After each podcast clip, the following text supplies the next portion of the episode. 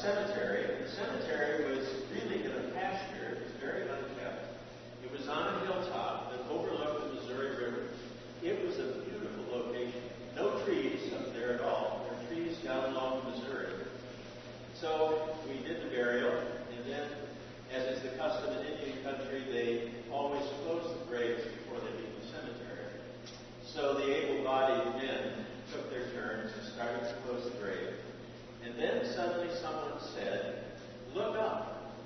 And I looked up, and there were, I don't remember, three or four eagles that were circling above the grave.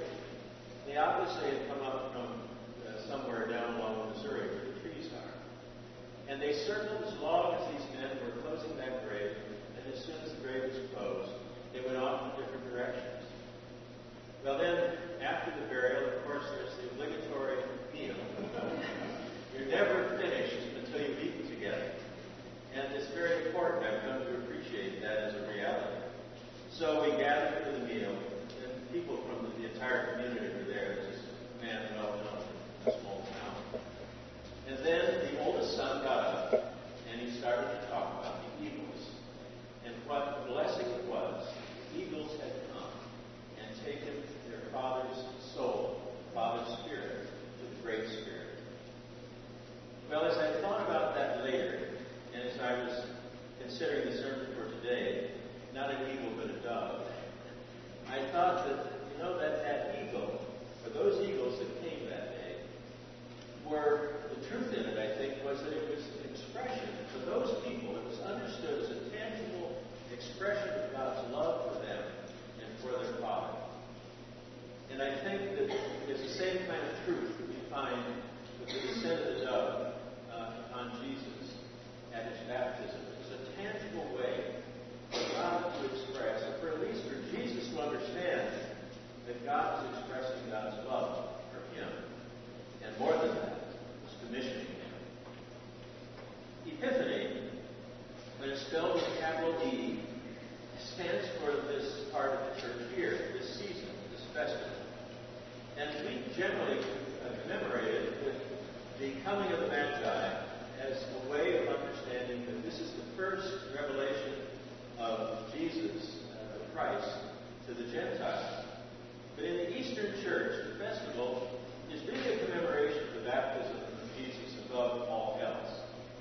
But I think it's interesting when we recall that uh, prior to the third century, Christians celebrated Jesus' baptism as the first event in the life of Jesus. The celebration of Christmas came later. So it seems that for the early Christians at least, Jesus' baptism was much more important than the details of his birth. And we get all hung up around the details of his birth. We just can't get beyond this virgin birth thing for some reason. That doesn't really matter to those in the, early church. What they cared about was the baptism of Jesus. And so for the early church, along with Easter and Pentecost, Epiphany was one of the three major feasts of the church. Clearly, we in the West, we are part of the Western Church, I think have lost uh, a deep sense of the importance of the baptism of Jesus for the church and for us individually. And I think perhaps we've also lost a sense of the importance of our baptism to our life as a Christian. I think we can quickly see baptized. If we take a moment to imagine the scene at the Jordan River, remember in other parts of Scripture we hear that there were huge crowds that came out to be baptized by John. People who were coming, wanting to start a new life, wanting the confirmation of that by that ritual washing that John was offering. And it says that there were tax collectors, there were prostitutes,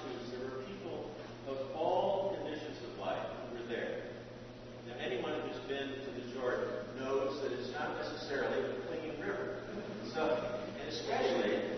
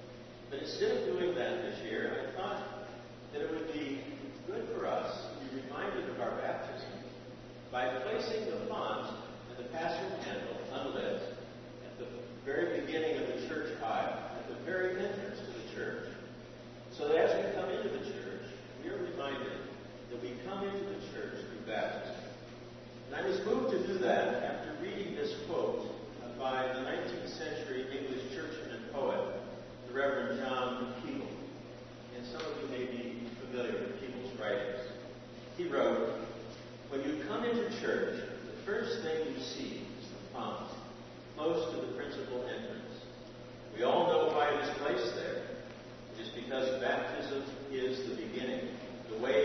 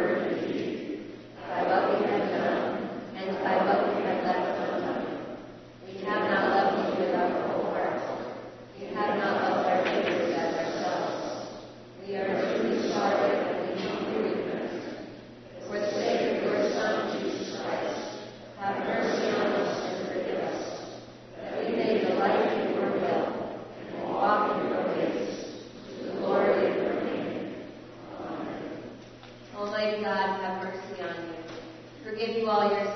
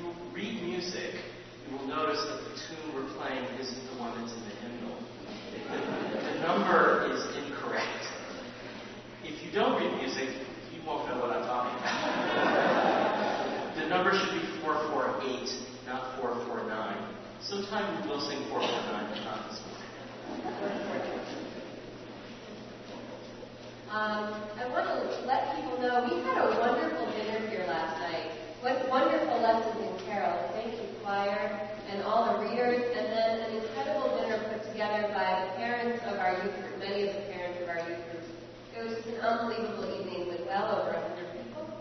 Um, so thank you for everyone who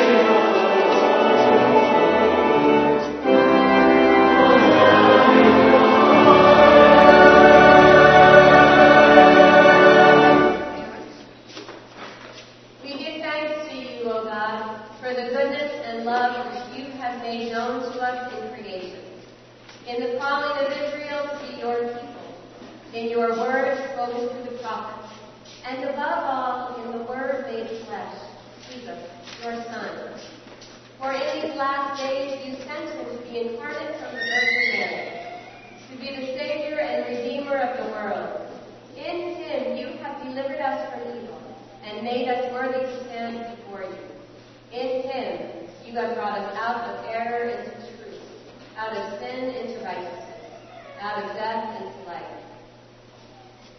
On the night before he died for us, our Lord Jesus Christ took bread. And when he had given thanks to you, he broke it and gave it to his disciples and said, Take, eat. This is my body which is given for you. Do this for the remembrance of me.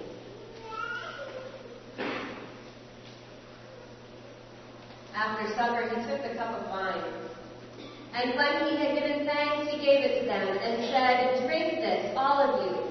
This is my blood of the new covenant, which is shed for you and for all for the forgiveness of sins.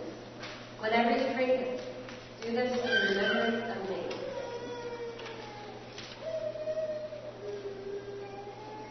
Therefore, according to his command, O Father, we remember his death. We proclaim his resurrection.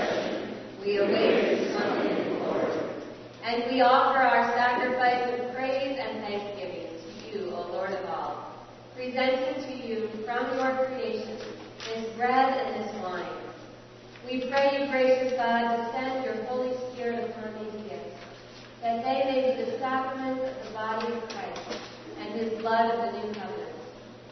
Unite us to your Son in his sacrifice, that we may be acceptable to being sanctified by the Holy Spirit.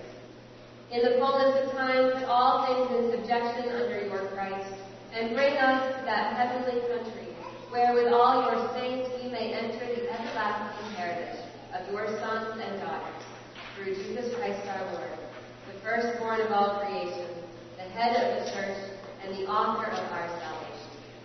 By him, and with him, and in him, in the unity of the Holy Spirit, all honor and glory is yours, Almighty Father, now and forever.